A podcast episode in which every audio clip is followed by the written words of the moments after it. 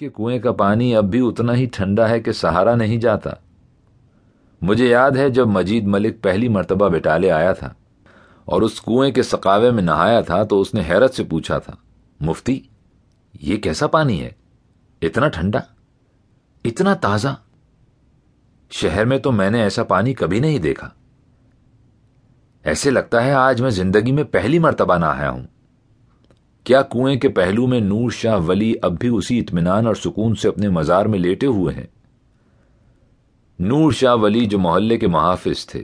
مشہور تھا کہ چور مفتیاں محلے سے باہر نکلتے ہوئے نور شاہ ولی کے مزار سے گزرتا ہے تو اندھا ہو جاتا ہے۔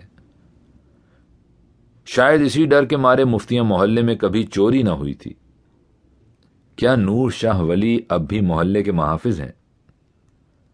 کیا چاروں اطراف محلے کے اونچے اونچے چار منزلہ مکانوں سے گھرے ہوئے چھوٹی اینٹ کے فرش والے وسیع میدان کو اب بھی منڈی کہتے ہیں۔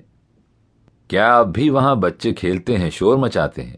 اور کھڑکیوں میں بیٹھی ہوئی بوڑھی عورتیں انہیں ڈانٹتی ہیں، سرزنش کرتی ہیں۔ باقی تو باز نہیں آتا؟ اچھا آ لے گھر۔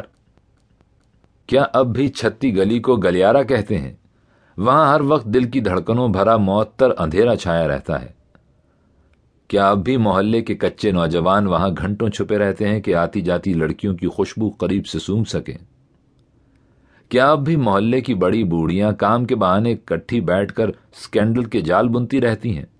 اسی طرح ہت پنکھیاں گھومتی ہیں، ہاتھ چلتے ہیں، ہونٹ کانوں میں گھس جاتے ہیں اور پھر کہہ کہے گونجتے ہیں۔ ہاں گزشتہ چونتیس برس میں کئی بار جانے انجانے میں بٹالے کے تنگ بازاروں میں گھومتا پھرا۔ داروغے والے کھوا کے قبرستان میں اپنے دادا کی قبر پر بیٹھا رہا۔ باولی کے تالاب کے کنارے گیند بلہ کھیلتا رہا۔ پھر دفتن میں جاگ اٹھتا۔ نہ نہ میری جان، انہوں سپنے دیکھنے کا فائدہ۔ رنگ پچکاری۔ پھر وہ اے حمید، امرتسر کا دیوانہ۔ اے حمید، اب میں اس کی شکایت کیسے کروں اور کس سے کروں؟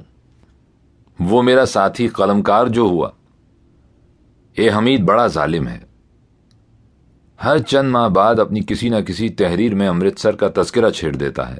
اس کی تحریروں میں اتنی جان ہے، اتنی زندگی ہے، اتنی رنگینی ہے کہ امرتسر میرے سامنے پھر سے انگڑائی لے کر جاگ اٹھتا ہے جی اٹھتا ہے۔ وہ کم وقت مجھے امرتسر کو بھولنے نہیں دیتا۔ میں نے زندگی کے چند ایک سال امرتسر میں گزارے ہیں۔ مجھے امرتسر سے عشق ہے۔ میں امرتسر کی رنگ پچکاری سے ایسا بھیگا کہ آج تک رنگ نہیں چھوٹا۔ ہاں کئی مرتبہ میرا جی چاہا کہ امرتسر جاؤں۔ وہاں اس ریل کی لائن کو دیکھوں جو بٹالے کو جاتی ہے۔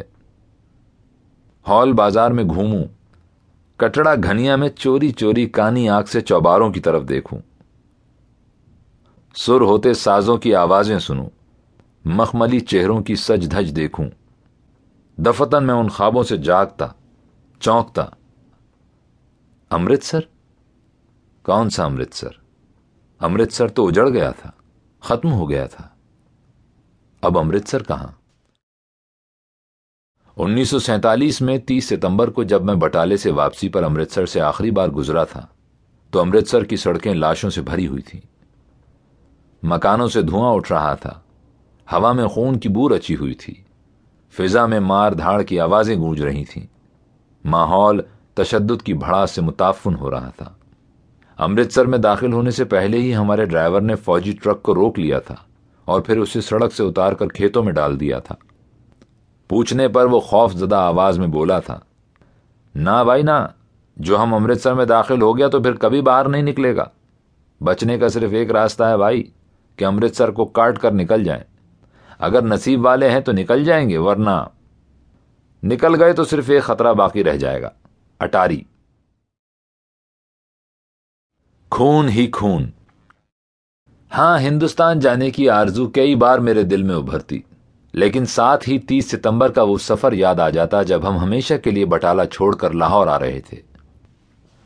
سڑک کے کناروں پر جا بجا اوجڑیوں کے یوں ڈھیر لگے ہوئے تھے جیسے علاقے میں عید قربہ منائی گئی ہو۔